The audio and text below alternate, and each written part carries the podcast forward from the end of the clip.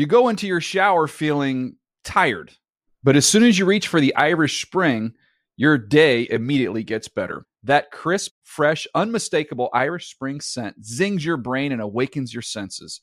So when you finally emerge from the shower, 37 minutes later, because you pay the water bill so you can stay in there as long as you want, you're ready to take on the day and smell great doing it.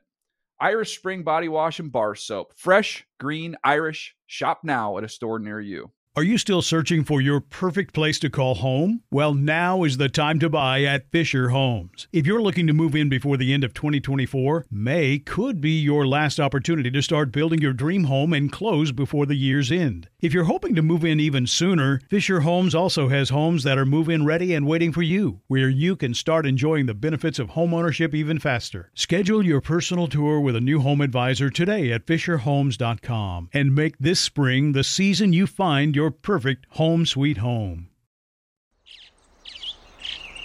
Getting ready to take on spring? Make your first move with the reliable performance and power of STIHL battery tools. From hedge trimmers and mowers to string trimmers and more, right now you can save $50 on select battery tool sets. Real STIHL. Offer valid on select AK system sets through June 16, 2024. See participating retailer for details.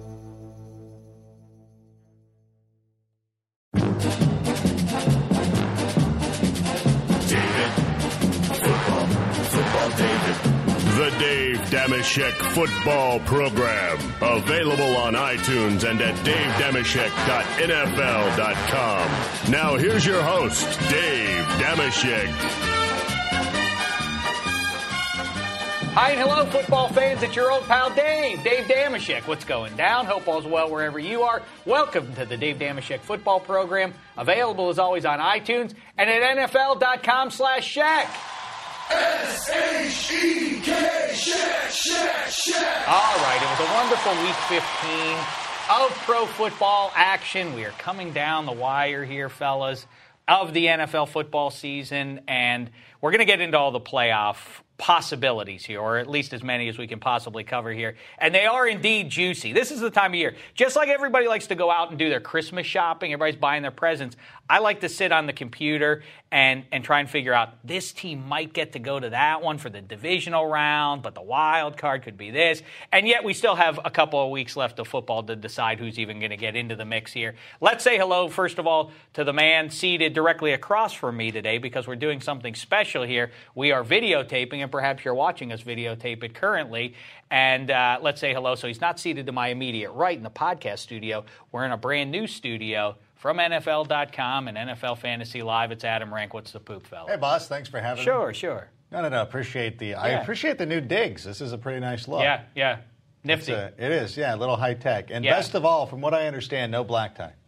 Yeah, I guess we're not going to get to hear the uh, the dulcet tones of Black Tie. So automatically the best podcast in years. Yeah, we'll try to move on. And speaking of best podcast of this year, 2013, we're up once again for the Stitcher Awards, or are we? Last year, we took home the prize for best sports show in all the internets, and now we need to be nominated again, I believe. So if you go to Stitcher.com, nominate us for best sports show. You know what? In fact, swing for the fences, I say. Make us best show overall. That's what I think. You know, someone who helps make it uh, a great show is our pal here. Uh, you know him on Twitter at Move the Sticks. Former NFL scout Daniel Jeremiah. What's the poop with you, fella? Not much. I, I will Thanks say for it's a li- dressing up, by the well, way. Well, you know, one of us has to dress up a little bit here. I, I will say this is a lot cooler environment than our normal uh, studio, so I'm, I'm digging that. I have complained about the temperature from time to time. Oh, you I- mean temperature wise? Yeah, and I yeah. Well, you're right. So wait, you don't like it when? So, No, so I you like this it, setup. You like it when it's cold. So you're the anti I like I like- Manning. yes, yeah, exactly. Well, well played. But for, for anybody that's not watching us right now, they're just listening to us. If you're wondering what it looks like, if you go to a restaurant and there's a high top table for maybe one and a half people, Yeah. uh, you'll see four men crammed around that table, and that's what we're in right now. I know it is. Well, I guess we are shooting on a camera same way. We're very sitcom in our structure. Like I, Yes. when you watch sitcoms, like how come nobody ever sits at the head of the table? Why do they sit so close? Now we. So can we order some food as well? Yeah. I want cigars. What we need are some stogies out here, and perhaps a bottle of bourbon right in the middle for us to split. Also seated uh, right across from me here. on the uh, on the video camera the man who is celebrating a Miami Dolphins victory over the vaunted New England Patriots, all the way from England. It's Handsome Hank. He's handsome Hank, he's handsome Hank, he's handsome Hank. Hello, handsome. How are you today? I'm very well indeed. Thank Yeah, you, Dave. How can I, not be? should I should think so.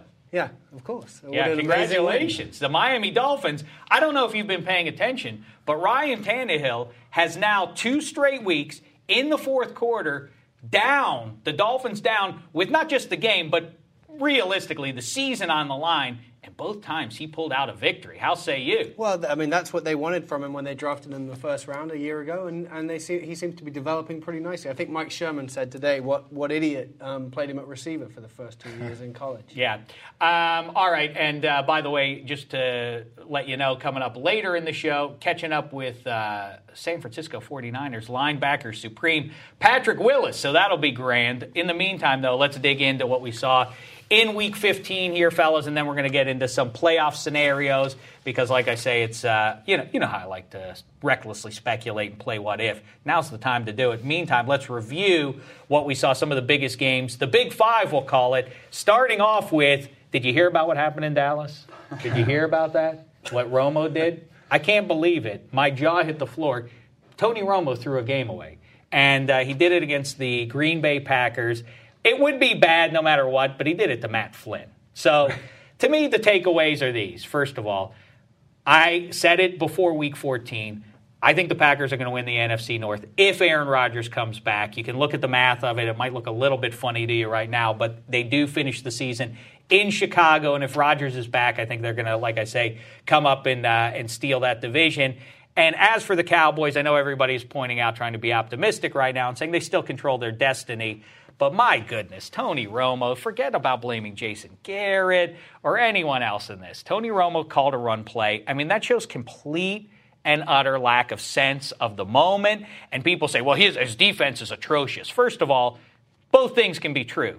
The defense can stink and he can be bad in the clutch. So that's so that's one possibility. It's not like you have to choose one or the other. And two, given that you know your defense is terrible and you are up by four with four to go, spin the clock, fella. What are you thinking? Throwing the football, insane rank. I start with you for your thoughts. But what if the Cowboys just ran into the wall? If they became completely predictable, the Packers were able to stop them three and out, they punted. Then they, the narrative, I guess you could say, becomes well, the Cowboys obviously didn't trust Tony Romo enough to let him throw the ball when he needed to. So at that point, at that point of the game, sometimes you have to play to win. I don't know if you want to do like Mike Shanahan and go for two needlessly, although I thought that was kind of cool. But you know what? The Cowboys need to win a game. And you know what? That defense is not very good. And I, I would rather see them go out trying to make plays as opposed to being too conservative, running the ball, punting it, and then hoping that terrible defense can hold off Matt Flynn, which seems weird to say. The answer, you asked that rhetorically. The answer is what would, so what if the Packers knew exactly what was coming? Yes, every defense knows exactly what's coming because that's the only wise maneuver. At the very least, you give the ball back to the Packers with the clock spun down an extra 90 seconds. That's, I mean, that seems to be straightforward. Was that, Yeah. is the Cowboys defense become doomsday all over again if they No, get but the extra Packers 90 is allowed. seconds? You know, that's what I pointed out during the game. You know who else has a bad defense? The Packers. Yeah, the Packers Yeah, have a bad right. defense too. And so. they proved it all day. DeMarco Murray was running all over them. I mean, if you hand that ball off three times, you're probably going to get a first down. Seven carries in the second Right. half. The guy goes for 150 yards, and you see fit to give it to him seven times.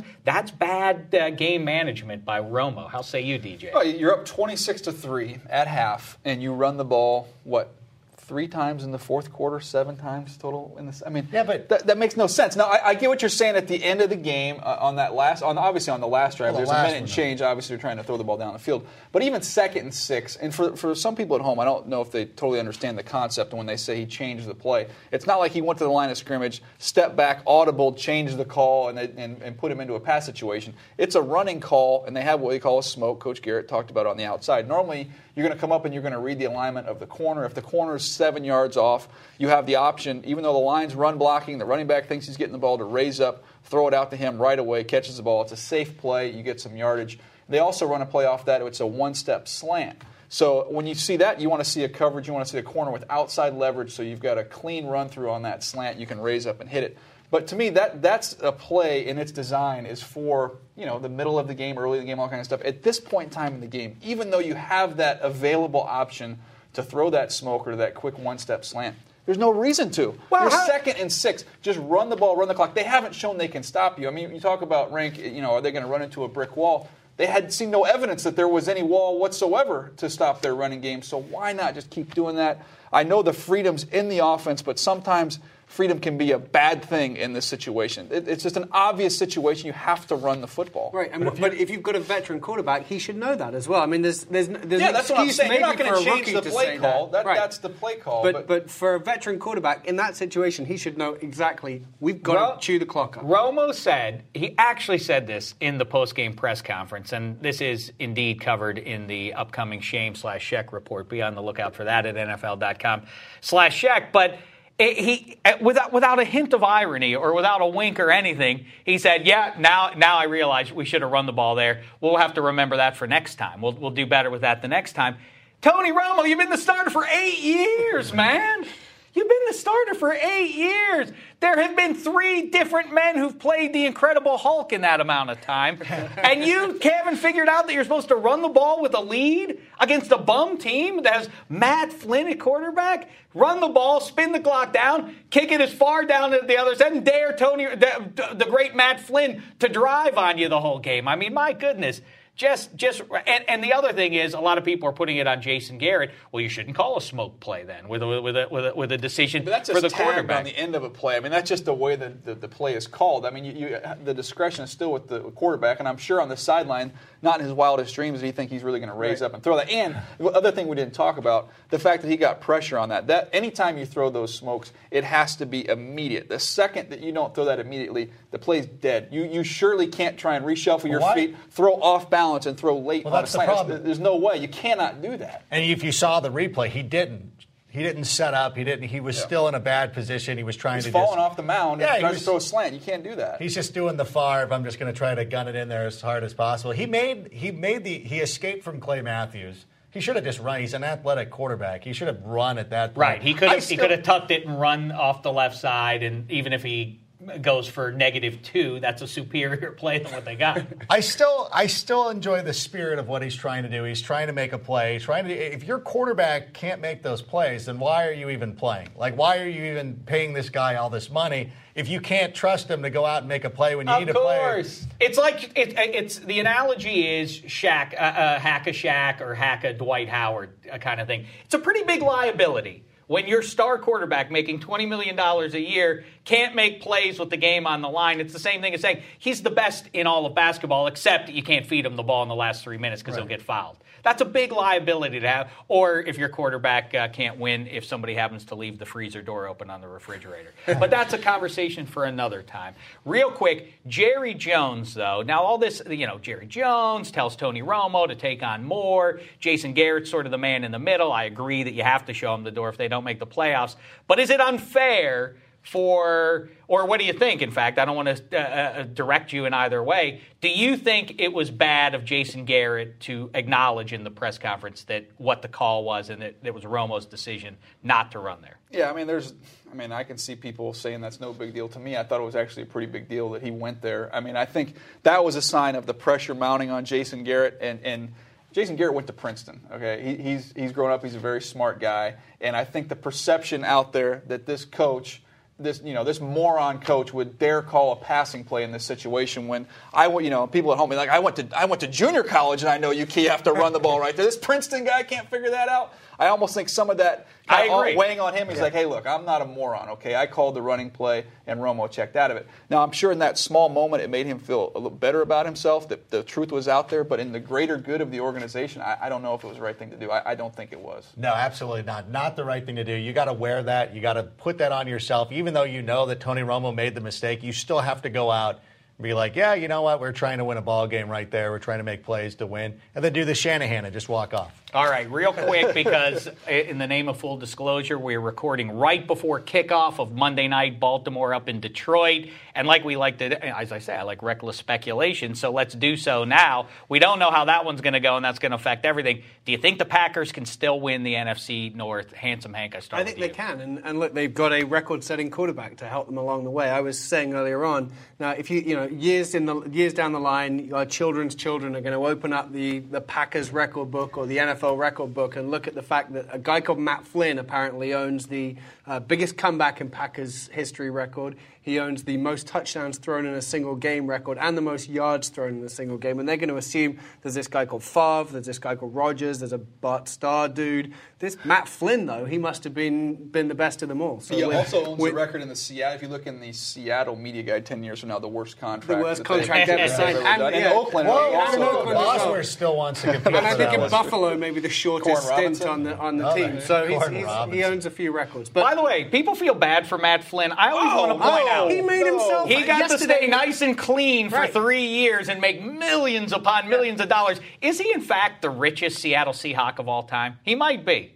No, there's no way. By year, he probably Sean, is. Sean Shaun Alexander had to have made a lot of money. He Maybe. signed a big deal. Maybe, but he's got to be up And, there. uh, and uh, Walter a- Jones had some some Yeah. franchise Oh, yeah. tag years. All right, before we get to uh, Handsome Hank's Miami Dolphins, let's round out the NFC North.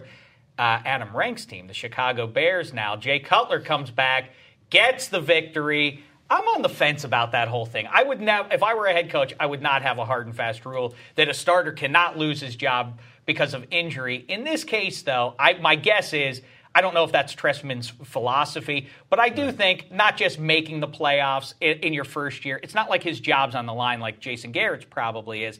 So Tressman has a little bit more rope, and so it's not. I'm sure he doesn't feel. I just want to get into the playoffs and that'll be good enough. If he's actually trying to think.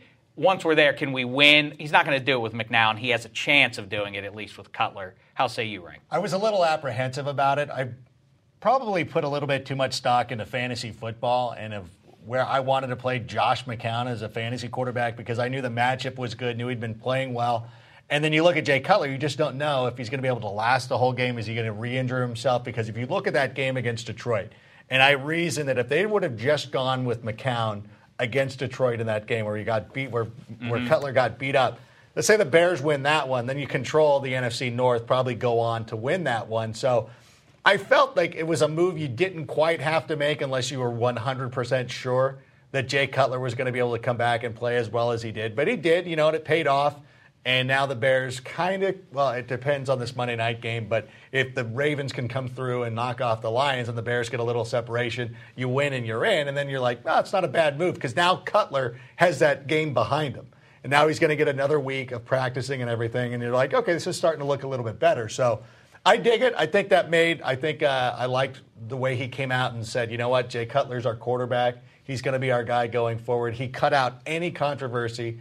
There was never a doubt. He always said that he was going to do it. And it, it's funny, though, but I do agree overall that these guys, this notion of like you don't lose your job to injury, like Tom Brady's done pretty well not losing, you know, when Drew, uh, Drew Bledsoe went down. And then Kurt Warner was on uh, NFL Game Day talking about, like, yeah, I don't know why these guys can lose their job to injury. You're like, hey, Kurt, by the way, were you. Trent Green's on line one. Were you, were you, yeah.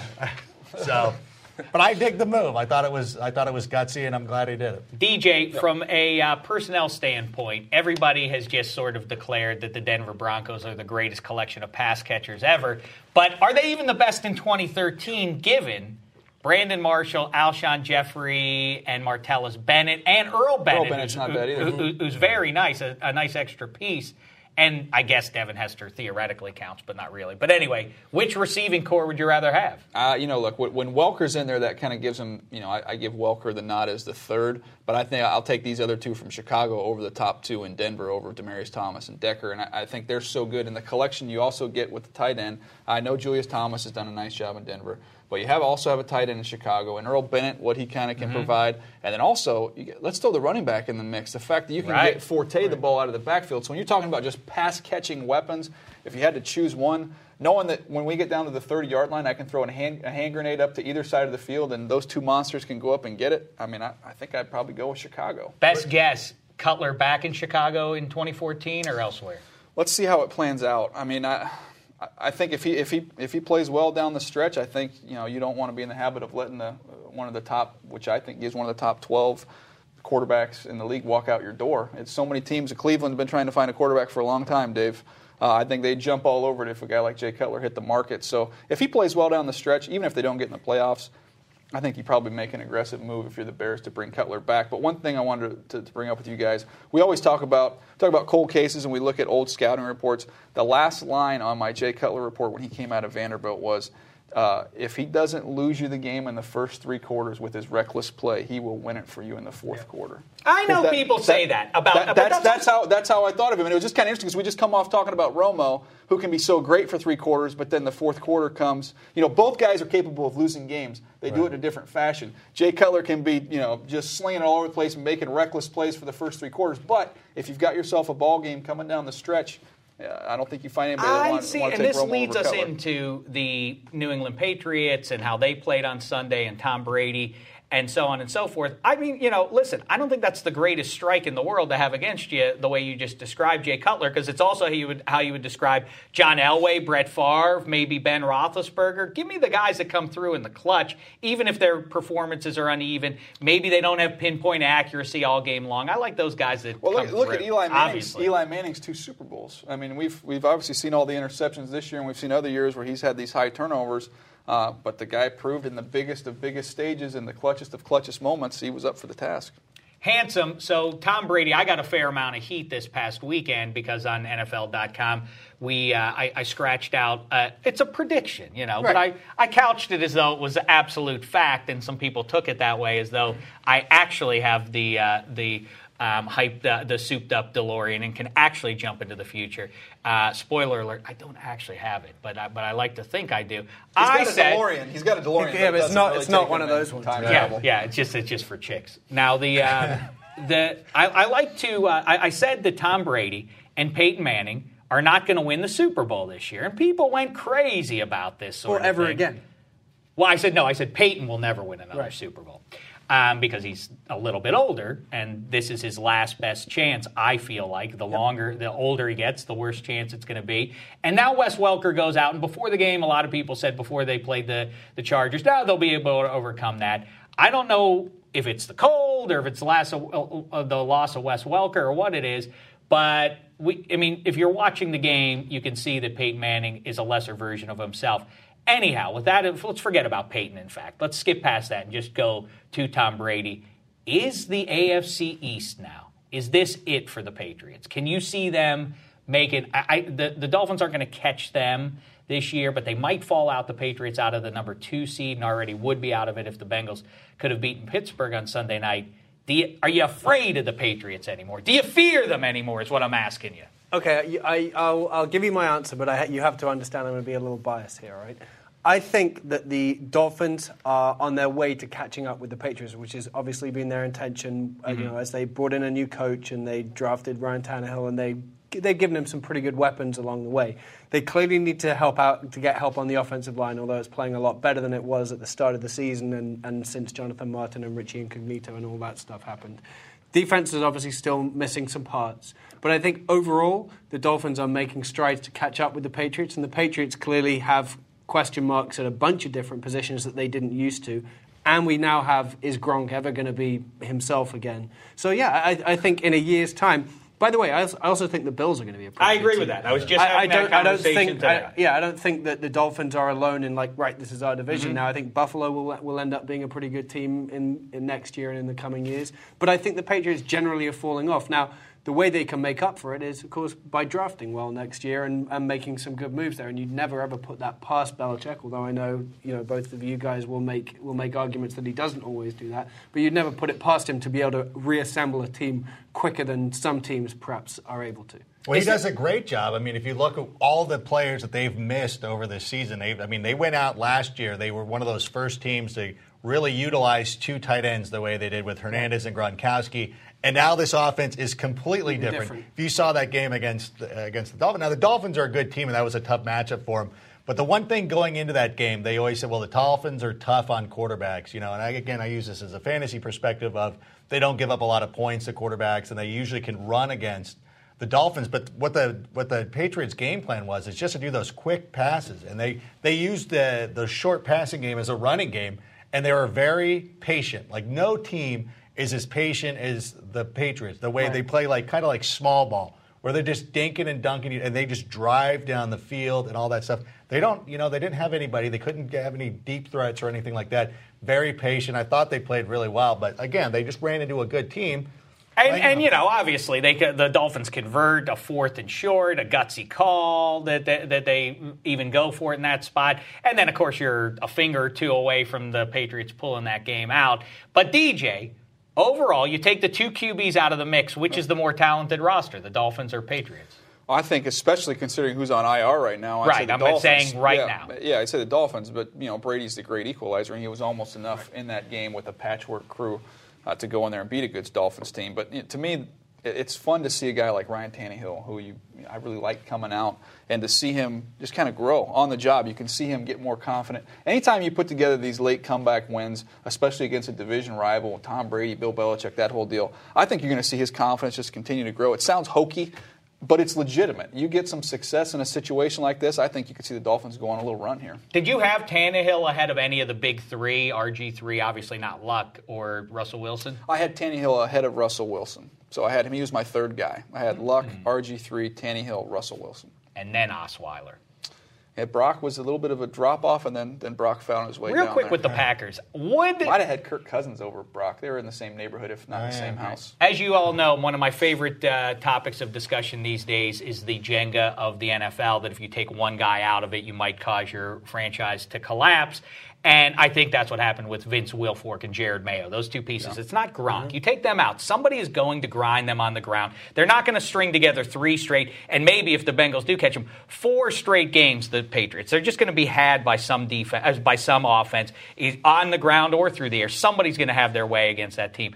I don't see them going deep. Um, but uh, but with the Packers, so you take Aaron Rodgers out, and they pretty much implode. Uh, and, and yet they've, I guess they've scratched out a couple, so maybe it undermines my point. But is there any other guy, any other quarterback that you could take out and just watch?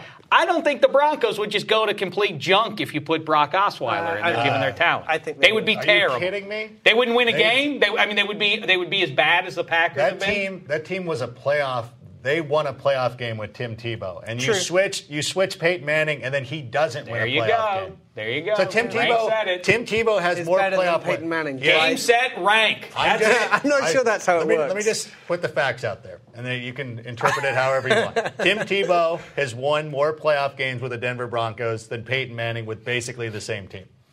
That's a, that's just That is fact. true. That's not yeah, me. those I'm are not, facts. I'm not but, saying but I don't know that I'm not, I'm not going to interpret them in the way that I'm- you'd like me to. I don't even think that you need to interpret them. It's just a fact. It's just like coming out and just saying like it's Monday. Like you can argue. You can't really argue. You can sit here and be like, well, you know, some people consider it too. Like I don't do whatever you want, but Uh, one thing when we're trying to put Jay Cutler jumping all over the place, but uh, it occurs to me when you said the AFC East. Could Jay Cutler, with the cap being what it is, could the Jets fit him in there? Because that would turn things around. Those are the two. Those are two of, if not the two worst quarterbacks in the NFL right now. Starting Eli, zero touchdowns, five interceptions, under 200 yards. The first time that's happened since Mark Sanchez did it, not nine for the Jets. So this is a dire situation mm-hmm. in New York when it comes to the quarterbacks. You think they, or for that matter, you think the Giants maybe draft a QB high?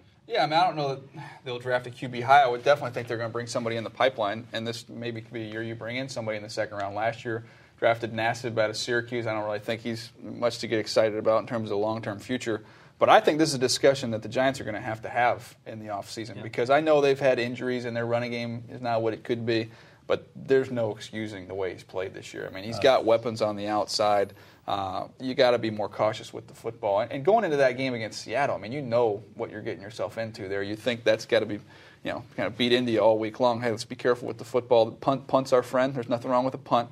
Uh, but man, the, the turnovers are in such high volume. I think you have to have a discussion. I know he's won two Super Bowls.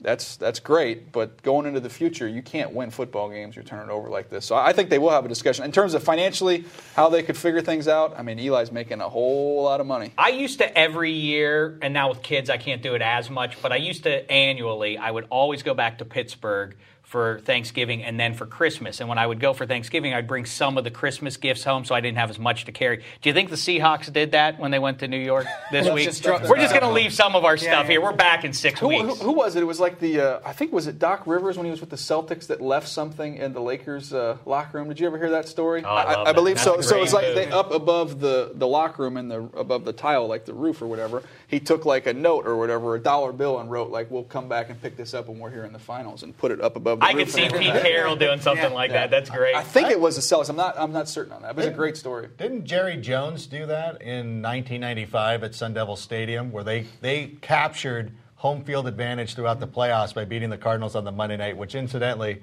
was the Jerry Maguire game. Nice, That's the Rod Tidwell. No, that's I think Tidwell Tony game. Romo had naked pictures of Jerry Jones and hid them somewhere and said, "If you don't keep me in oh, jeez. forever, then I'm going to bring make these public, fella." So you decide for your. That's the only explanation I can come up with. All right, real quick, let's just jam two games together. More disconcerting, DJ. The Eagles losing at Minnesota. And I would say the Vikings have played pretty well, but the bad thing is they didn't have either one of their two, run, two, two best running backs, and they still whipped them. Or the Saints going on the road to St. Louis. They had Asiata though. Yeah, I would say I would say I'm more concerned I like about the Asiata, Eagles. Brett. Eagles, just because some of their issues have been masked. I mean, they play that snow game against Detroit, and if you think about it now, looking back on it, thank goodness for that snowstorm because if that was a, a, a clean field with Calvin Johnson and Matthew Stafford, I mean, if Matt Cassel torched him like that, I Right. imagine Stafford and Megatron would have had a field day. So you've got major concerns in the secondary. They're obviously not going to be even if they get in the playoffs, they're not going to be home throughout the whole deal. They're going to have to go travel and play on the road, and they're going to end up running into some teams that can throw the football. Uh, it's a major, it's a major concern. Offense was great. Offense moved the ball up and down the field. Without that uh, Nick Foles block, they would have had even more points. Uh, but in the postseason, you got to be able to travel a defense, and I'm a little concerned there. Do you think the Saints are falling apart here a Yeah, little I'd bit? be They're Rob Ryan in particular. That defense is getting exposed more and more. right. It seems I think over the I'm last more month. worried about them because you know this. It, it's not just it's not an away game and you've got to play outdoors. This is the Saints in a dome, but St. they just Louis happen is no to be on- joke, though. Yeah, I but mean, St. St. Louis Louis has rolled up, plays rolled up some people. They beat the Colts by 30 points. And At they're a good team, but you're going to have to face you know better teams than St. Louis when you get to the playoffs, and it looks like they may have to do it on the road as well. So I, I, Kellen I'd be Moore, worried. I mean, I, I'd be I'd be a little bit more concerned that Matt Asiata ran the ball down my throats and Matt Cassel torched me, as opposed to we couldn't block Robert Quinn because there are a lot of people in the NFL that can't block Robert Quinn. Fair yeah, point. that's and that's the thing too is that the Saints, if things held at all they got to do is win that game at Carolina, they're the two seed. Then that means San Francisco, if they hang on to that six seed, San Francisco wins the game. They go to Seattle.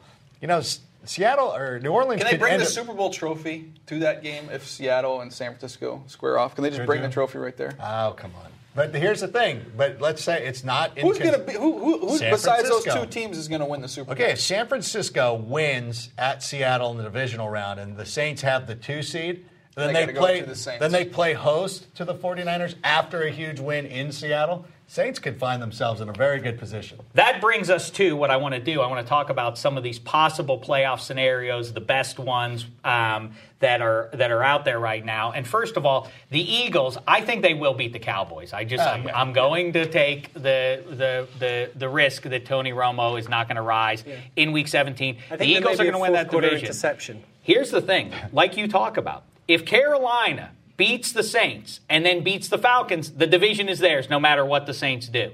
They can still win this division and they would be the two seed. That's dire for the Saints because of the Saints, like you say again, if they have home field, if they're the second seed, at the very least, they take the wild card round off, then the divisional round, and, and the Niners or whoever else has to go to them. If they're if they have to go three straight road games, the, the Saints have no chance, Forget it. right? Right. I mean that's it. I'll, I'll take the Saint. I'll take the, the Panthers on the road before I would take the Saints on the road. Road, true. I think so, based on what we've seen throughout this season. Yeah. Um, all Can you- right. what, Dave? you- my wife just sent me a text message Yeah. and said, "How's work?" What's what's the right answer? I mean, I think it's engaging. It's uh, it's informative. It's infotainment. I think you could tell her. Infotainment. Okay. I'll tell you what I saw coming into work that upset me. there's a, they're opening a, they're building a new restaurant just down the block, and they have play, you know, the uh, plain glass window right there, and there's still there's nothing in there. They're not actually putting tables out yet, but they're still building the inside up, and so they have in there a porta potty inside the restaurant. Now, listen, I understand it'll be gone by the time you open for business, but how can I ever go in there ever again without thinking of the the, the, the unmentionable things that happened before you opened your place Maybe, of business? maybe that's How actually does- the centerpiece of the restaurant when it opens. Maybe it'll be themed around it. How do you survive? Like that's the big thing. Like I remember we were talking about it, like the hotel bath. I don't understand how because you're so you're such a German. I don't understand how you step into like a hotel shower, for I, instance. I'm not Well, happy. I've given- about it. I've- I'm not happy about it ever. Yeah, because I have not. I have used the hotel shower as a bath. Like I never like I, that's a, I get it. I, that's the one time I pee in the shower. When Oh I'm- no! Oh no! No! No! And do you think? Oh no! No! No! And do you think- Is that what happens? And That's honestly- my nightmares. That that's you- what's happening do you with the with the with the Not guests before someone, me. but Adam Rank. Commando, Commando last Yeah. week. And then- this is what we get this week. I was asking for a friend. And then do you think how closely do you think the housekeeper is cleaning that tub? She looks in, she's like, that's it's sort of clean. Spray, spray. Yeah, maybe. On a related note, uh, Commish Goodell can uh, cancel my hotel reservation for the week in New York. I'm not going to make it. Can't do I it. I was going to tell you guys what, one piece of advice. Like a lot of times, uh, young scouts, when you're on the road and you run into them, they'll say, you know, hey, do you have any advice? You know, you've been doing this for a little while. So I always say this is the most important piece of information I could ever give anybody that's going to be traveling. In the scouting profession, you're traveling all over the place. Yeah. You have a lot of long drives. Mm-hmm. You have to use the restroom. Of course. Where is the number one place to stop to use the restroom? On the road. Yes. Uh, would it be would it be hotels? You're going to want to go to a hotel. You're going to pull in. Yeah. You're going to go to that downstairs bathroom. Mm-hmm. It is a pristine palace. Oh, yeah. Nobody Yeah. ever uses that restroom. Yeah. So you get quiet, it's untouched, and if you play your cards right, you can get a cookie by the front desk on the way back out to your car. You go to the courtyard. Yeah. Absolutely. That's a little scandalous, and once again, Whoa. it reminds me of a segment that I really want to do at some point soon, which is calling Daniel Jeremiah's parents to, to tattle on all the terrible things he's done in his life. All right, so playoff scenarios, real quick. It seems to me that the wild card uh, game that uh, could be the juiciest of them all. The Kansas City Chiefs Mm-hmm. are going to be the fifth seed. They could go to Indianapolis. That's a pretty good one, huh? That's and by the way, can we also they play say each other this next week? I know everybody, yeah. and I know everybody. I know that it's easy, and it's it's not just a quarterback league, but it's also now they call it an update league. So everybody reacts too much to whatever they just saw, and so the Colts look bad for about a month, and oh, the, the the story became that without Reggie Wayne, they're a pedestrian team. But then they have a nice win. They they allow the Texans to get a single field goal, and so on. Maybe, uh, do you buy that the Colts maybe, especially with Andrew Luck, if he is this sublime quarterback, it's year two now. He's played enough football. He played a playoff game last year. Could you see him knocking off a team like the Chiefs or any other legit contender in the AFC? Oh, I definitely think they have a chance to win that first game, that first Oh, yeah. home game. I think they have a real chance. And- the fact that you have a guy in Robert Mathis who can heat up the pass rush, so you got somebody that can create turnovers on that side of the ball. Um, you've got a head coach who has a lot of playoff experience. You got a quarterback who's young and already has a taste of the postseason. Uh, yeah, I mean the guy's throwing touchdowns to Griff Whalen and anybody else off the street. I mean he's he's a stud. He's big time. He's definitely good enough to get them over the hump in a one-game situation at home. Do I think they'd have any chance in that second game on the road against one of those top seeds? Eh, not so much. You don't. You, well, I mean, but think about it. It's easy to say, well, they're going to say wild going to. Denver, aren't you? Say, Think I can anybody- read his mind. Anybody going to Denver is Yeah. going to have a great I mean, think about this. Would it shock you for the Chiefs, for the Dolphins, even maybe the Ravens, if they can still sneak in the back door there? For any of those teams, people say, "Well, how can you say that the Peyton and Brady can't? Who's going to beat them?" Well, the Chiefs, the Colts. Uh, the, the, I mean, Don't the, the sleep. I Bengals. mean, we'll see what happens The Bengals. The Bengals will bounce back. I predict they'll win their last two Oh, games. yeah. The Ravens aren't going to make the playoffs. The Dolphins probably will. Does that make Dolphins at Bengals? Do you see them going? Does does the does the nice 2013 end in Cincy, or do you think that the, that the Dolphins I- maybe win a game? Oh, I, I think all bets are off. Once you get into January, I think that any of these teams can probably do it. Now, the Dolphins have proved that they can win on the road. They beat the Colts on the road earlier in, in the season. They, they have a shot to, to do it. And they're a team that's built to keep games close. And then, you know, like you said earlier, you, you've seen Ryan Tannehill pull out wins at the end of games. So why not? Two impressive outdoor wins at Pittsburgh, at the Meadowlands. I mean, those are games that you would consider a team like Miami be like, oh, well, they can't win on the road. They can't win in the cold. Right. They did very well in those games. And it's not like Tannehill went to an East Coast school where he played in that kind of stuff. He's a Texas kid. Handsome poo pooed that a week ago when I said that's a big win for Ryan Tannehill's for uh, future to know yeah, that he can when get it done and all that. But now he matters. knows he can win in the cold. But Well, that all- matters. That does Yeah, matter. But it's all building up. I mean, it's all of that. It's winning in the cold, winning these road games, beating the Patriots. You know, I get that. on. Look, oh, I believe in those ones. I don't believe in the. He can, now I know I can win in the cold. Like that. No, it's proving not- that you okay, can play okay. in the completely NFL. disagree with you that that wouldn't be a Split the- factor in a young guy's I head. split- but you split the difference in that. That's what it. I don't necessarily think that Ryan Tannehill was lying awake at night, Check. going like, Now I "I, can win can't in win in the cold." cold." I'm Peyton Yeah. Manning. What he's what's going to happen is. Is if the Dolphins have to go to Denver, you cannot say, "Well, oh, this is a this is a warm weather." They've never been in this They've spot. never It was been- like, always the thing hey, when the Buccaneers would go on the road. But that's Well, now they're it's minus 35 and they never win with that. That's, not something anybody because will they're claim. from Florida. This is an easy they- thing no, to write. They have Right. they had But a it long, doesn't- But then it gets in your head. The more it gets But they- repeated to you, the more you Do you accept it. think? Do well, you they had a think that people will say if it gets to the playoffs, the Dolphins have to go and play the Bengals and it's below freezing? You, all the people who would have said that about them anyway are still going to say it because it's No. easy to say no, Florida they'll say the team. opposite. They will cite the game against Pittsburgh. You might, but the Pittsburgh, average Miami. national NFL writer is going to go, "Oh, okay, check. Now Florida team now in cold, and uh, and and We have, say by they the way, won't we have win." not given. Uh, I mean, we'll see what happens tonight. I, I, I'll say that I think if, if Baltimore somehow finds a way to beat Detroit Mm-hmm. tonight, I think they went out and win the division. If, Wow. if, if, if they win tonight, Dave, and we, we've talked about this for a long I time. I've have. told you, I got a lot of friends over there, and they've said they, what I said is that Cincinnati will lose to Pittsburgh. Right. We will win out and still win this division. Nobody's talking about us. And when they get into the postseason, that's all they do is like win when they get to the postseason. As the representative of the Pittsburgh Steelers, this has now become our annual thing. If we're not going to Yeah. go to the playoffs and make our Super Bowl run ourselves, as the big brother of the division, what we like to do You're is Jeff Gillooly. We, That's we you beat are. you one last time, like we beat Beat- the Ravens in October, and now we now we whip the the. the uh, Bengals, and this is what we do: we how send you you- off with a with a little slap It's on Tonya- the bum and say, "Just remember who's boss." But go get him. it's kid. Tonya Harding. You're the Jeff Gillooly and Tonya Harding. How are just whacking Kerrigan in the knees. How are you guys the big brother of that division? Who is Big- who has dominated the N or the AFC North the most? I don't- the, the North, team- not the Central, but the North.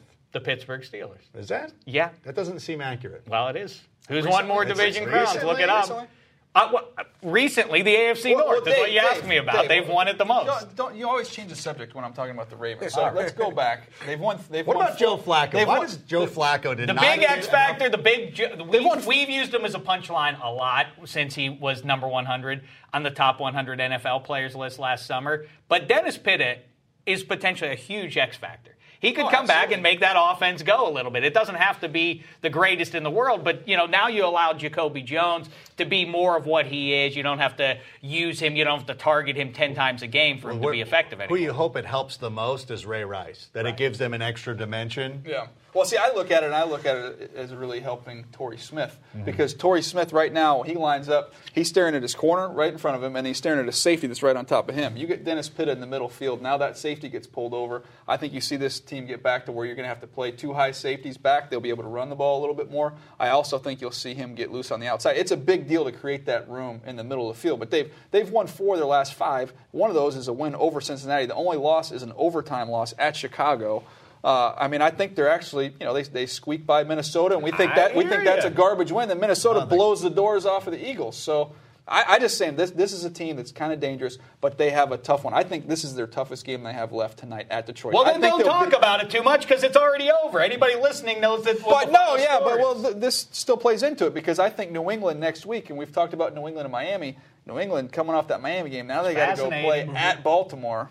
Fascinating that that is such a huge game for their playoff lives, Yeah. not for seeding, but it, it really is going to affect. If the Patriots lose that one and they're a three seed, that changes again. That changes a great deal. I like the Bengals at home against the Patriots. I don't like them going on the road to Foxborough, though, so that's a big Andrew- one, too. Andrew all right. Dalton, Andy It- Dalton. This is all so much noise. We're getting to Patrick Willis now, real quick.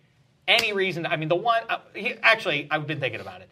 In the NFC, there are only three teams that would stand a shot against the Seahawks. One, the 49ers, even though they've gotten housed a couple of times. We'll talk to Patrick Willis about that. Two, Aaron Rodgers, not the whole Packers, just Aaron Rodgers. For one 60 minute stretch. If he could get red hot. I could see it being one of those games. You, oh, what time did the game start? Oh, it started at three. Oh, it's it's, it's three twenty-seven. Turn it on. I, I didn't realize it started. What? It's fourteen nothing Packers. How did that happen? I could see Aaron Rodgers hitting him fast, then fumbling the kick, uh, the, the kickoff, and jumping on him again, and just being one of those kind of games. That could happen with the Packers. And lastly, the Carolina Panthers. They play they play ball with everybody. They keep it tight. So the Panthers then need to beat the Saints to do it. That's that's the thing. I, I don't disagree with those. Th- those are the three teams that can beat the Seahawks, but the Saints are still in the mix too for that scenario I laid out earlier. Where they have to come if, to if their they're the number two seed and San Francisco ends up knocking off Seattle, I hear you. Then they're so. they're- But the, Saints, can't go in there and win. Is the point. I would I would Not not uh, I would not expect that. Right. All right. So listen, we'll leave it there. Thanks, fellas. Um, and again, uh, before we cut it off here and go to Patrick Willis, the Stitcher Awards. Go to uh, to Stitcher.com and uh, you know support all your friends, Handsome Hank, Adam Rank, and Daniel Jeremiah. And uh, oh, programming note: the Shecky Awards are coming up. We're doing those in a matter of days. It's very exciting stuff. Wait, what? Yeah, the Shecky Awards, and we're going to do, and we got. In, in fact, one of the categories ranked this year is vote as voted on by the Czech Republic, the Rank Amateurs, and the Black Sheep. Favorite regular, favorite show regular. Not uh, you, me, and Black Tie are excluded. Okay. Handsome Hank, Daniel Jeremiah, Elliot Harrison, uh, all the around the league boys. It's going to be Bucky interesting. Bruce. Ooh, that'll be Heath, interesting. Heath, get in there. We up against Heath? I don't. I don't I wanna didn't be Wait, up what? against What? Heath. that's- That would be difficult. Where does does AJ Hawk fall into that? Or No, guys? he's, He's a on player. No, we have we have but the he's player kind category. of a regular. Right. No, he's the player category. That one will be selected Oh, okay. by me and me alone. But I am interested in your input uh, uh, on your input on that. Who would you go Okay. with? Oh man, it's hard to go against. Best AJ. player guest: Hey, AJ Hawk, AJ Hawk, Terrence Newman. Ryan Clark, really good. Jamaal Charles, Gotcha, buddy. Steve Smith is good. Steve Smith's great. Jared Allen was wonderful. But this Steve Smith, you know, uh, two years ago, locked up. But AJ Hawk coming strong, and the fact that that Hawk's dad is a fan of the show. Well, that's why we leave it open all year. We don't decide until we until the last possible minute because who knows? Patrick Willis could come out of nowhere I and be a big star. It's it would be smart for you all to say Patrick Willis and, and let him speak now. Because Let's uh, see. All right, let's get to it right now. You listen to Dave Dameshek. All right, here he is, everybody. 49ers linebacker supreme, presented by Duracell. Patrick Willis, how are your holidays going, fella? Uh, it's going good, man. Going good. Just uh, just trying to win some games. You know, trying to trying to get in these playoffs. Well, it, it seems like you're doing well then in that endeavor. You're on a nice little streak here, including that victory against the Seahawks a couple weeks ago. Who do you. What what is it about Seattle going up there? Because the results obviously have been pretty different uh, when you're in Candlestick versus up there in Seattle. What is it about that environment in that particular joint that's so tough to to go in there and win a game? I mean, uh, I mean, they they they one that they already just a good football team in general, you know, and then you take them being a good football team, and then you know you go to you go you go play um, play them at home. Uh, you know, they jo- they don't have just a ordinary you know home crowd. You know, that that crowd takes pride in being the best. You know, um, being the best fans, the best, being the loudest fans. You know, um, in, at, at home. So you know, you factor that in, and it- it's tough. You know, it's tough to. It gets loud. it gets really loud. So Does it actually give? Because I've talked to some guys who've gone up there for uh, for games. It seems like the offenses that pay a visit up there really struggle. But is it hard as a defense to to try and overcome the the noise? I hear that the defenders of Seattle get an extra split second jump because of all that cl- uh, all that crowd noise. no, you know, it, I mean, they their the crowd does a good job with when their offense is on the field. If not, you know, being like you know too loud, and they, I mean, their, their fans really know when to be loud and when not to be loud, and so. You know they do a pretty good. They do a pretty good job. You know it just makes it tough. You know as a defense. You know when when you know your offense is struggling um, to you know get some stuff going because you know the crowd noise and you know and it is when they're not getting anything going, that makes it hard on you as a defense. So I think that's where you know it plays a factor. You know um, to us, you know as a defense. Mm-hmm. Is it? A, but but let's be honest here. We we don't jive on this show, Patrick Willis. It's a little hokey that the sp- that the scoreboard prompts the fans to cheer so that they break those noise records and everything, right? Yeah, yeah, and and and no, um, I think you just have to be there, man, to really like experience like what what, what we're talking about, and Mm-hmm. and I mean it, it's really like they just know. I mean, if that's the case, they do a good job of listening uh, when, and when not and when not to. Um, and how much did uh, did Coach Harbaugh? It seems like one little thing that I've been hearing quite a bit about is that those DBs up in Seattle really play fast and loose with the uh, with handling wide receivers of the other team um, beyond the five yards. It seems like Harbaugh was really in the refs' ears when you guys hooked up with him a couple weeks ago. How much uh, is that the case that you've noticed as a defender? Um, you know, I I, I haven't paid a I, I haven't paid a lot of attention to it. Um, you know, because I'm I'm on defense and and you know when we go off to the sideline, you know I'm pretty much trying we try, over there, you know, doing our defensive stuff and talking to the defense. But you know, I, I've I've seen it, but you know, um, at the end of the day, it's football, and you know if the refs are not calling it, then you know it ain't too much we can do about it. You know, you can you can let it know, you can let it be known what's going on, but you know it's up to the refs to you know to to make a difference in it. You know if it's something that's that's not right, you know, and if they're not throwing the flags, and obviously you know they don't think it's it's anything wrong, so you know ain't too much we can do about that then. Let's say this, Patrick Willis. I know how you are. I know you want to take it game by game, but I know as a football fan, my eyeballs tell me that inevitably, divisional round, title game, I don't know when, you are going to be playing those Seahawks. Let's say Russell Wilson rolls out with the play on the line. He's at the six, he's at the five. There's only one man between him and the goal line and a trip to the Super Bowl on the line. Who's better to be in that spot? Patrick Willis or NaVorro Bowman to try and make that tackle? Um, I think either, one of us is capable of, of making that that play. So you know, you just have to come down to that play. Who hits harder, you or Bowman? We both hit hard. I like it. See, I like I like that you don't sell yourself down the river, but you don't sell your teammate down the river either. I like where your head's at, Patrick Willis. Real quick, Carolina and New Orleans. You've played both of those teams, and they're fighting it out for the NFC South right now. Which place? Because it looks like you're going to be a wild card. Which place is the tougher environment to go into? New Orleans or Carolina with that great defense? Man, I just I, I think it just in general having to go on the road period is is uh, is a tough environment uh, in general. But I mean, regardless of what we have to go, um, our mindset is to win. So, you know, whether it's there, whether it's Carolina, whether it's um, um, uh, New Orleans, um, we're going with the mindset to win. So it don't really matter. We just want to be in that. We just want to have the opportunity to to go there. All right, then answer me this. Better defense that you've seen as one of the premier defenders in the NFL the past decade, the Carolina defense or the Seattle defense? The 49ers defense. Ah, you did it again, Patrick Willis. I like where your head's at once again, fella. Um, and uh, one one last question for you: How often in your life have people thought they're being funny when they ask you what you talk about, Willis? Let's say that again. Do people often say to you to try and be funny? Do they say what you talking about, Willis? Uh, yeah, I I heard people say that from time to time. I'm not surprised. Someone, as I said, I'm going upstairs now to talk to Patrick Willis. They said, "Oh, make sure you say what you talking about, Willis. It'll be so funny." I said, "I don't really think it will be all that funny, but uh, I, how do, where do you come down on that one?" Uh, I, I don't know, man. I just Okay. chuckle and and and keep moving. Uh, all right, yeah, that's. And by the way, last thing is uh, any question in your book that the NFC West reigns supreme in the NFL. It's amazing what the Cardinals are doing, and the Rams are a nice team. Any division that uh, out there that you look at and say, "Wow, uh, they they might be as good as what we got going in this division."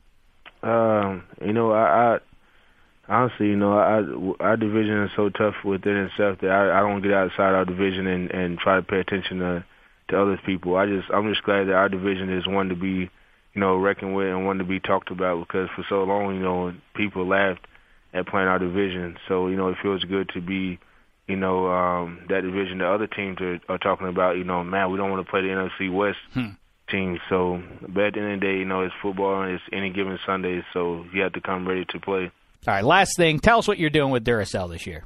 Yeah, um, uh, right now, you know, just teaming up with uh, Duracell this for the for the holidays, and you know, it's just uh, Duracell. We, we work on this this program. It's called Power Power of Small, and it's donating up to a million batteries to children in need. And you know, for so every battery pack, you know, you buy this holiday season triggers a donation to Toys for Tots. So you know, I think that's that's big, and you know, it goes out to help those in need, and you know, I, I, I feel like we all can be helped in some form or fashion. So, you know, let's let's do that. I couldn't agree more. Good luck to all you fellas. It seems like 2013 is coming together at just the right time with Crabtree and Vernon Davis hitting his stride, so on and so forth. Go get them the rest of the way. Enjoy your holidays and then have a great uh, playoff run again, Patrick Willis. Uh, sounds great. Thank you. All right, Patrick Willis teaming up with uh, Duracell to do some great things for Toys for Tots. Nice fellow there, and uh, a nice bunch of fellows on that uh, 49ers team in general. We wish him well.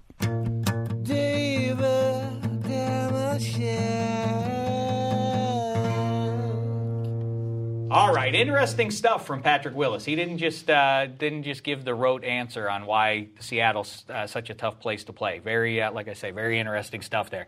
All right, so that'll do it for us on uh, on this DDFP. We'll be back later in the week to preview Week 16 for you. Meantime, thanks to Patrick Willis, Handsome Hank, Adam Rank, Daniel Jeremiah the absent voice at least black tie will be back with more hooey and applesauce later on but in the meantime thanks so much football fans it's been a thin slice of heaven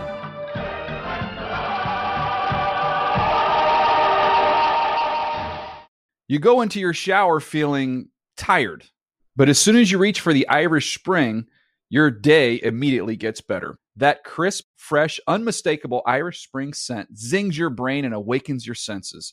So when you finally emerge from the shower 37 minutes later, because you pay the water bill so you can stay in there as long as you want, you're ready to take on the day and smell great doing it.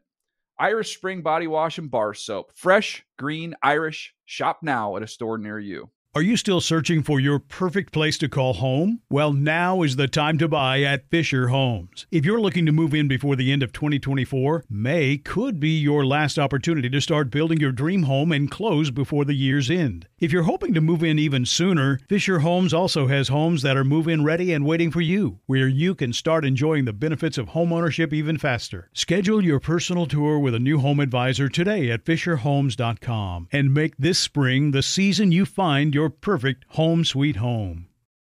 Whether you're a savvy spender maximizing your savings with cashback rewards, a thrifty rate watcher seeking the lowest interest, or a travel enthusiast looking for extraordinary perks, Kemba Financial Credit Union has a visa to complement your lifestyle and unique needs. Apply today at Kemba.org to unlock a limited time 2% cashback on purchases and pay 0% interest on balance transfers for an entire year with a new visa from Kemba. You deserve a card that works for you. Restrictions apply. Offer ends June 30th, 2024.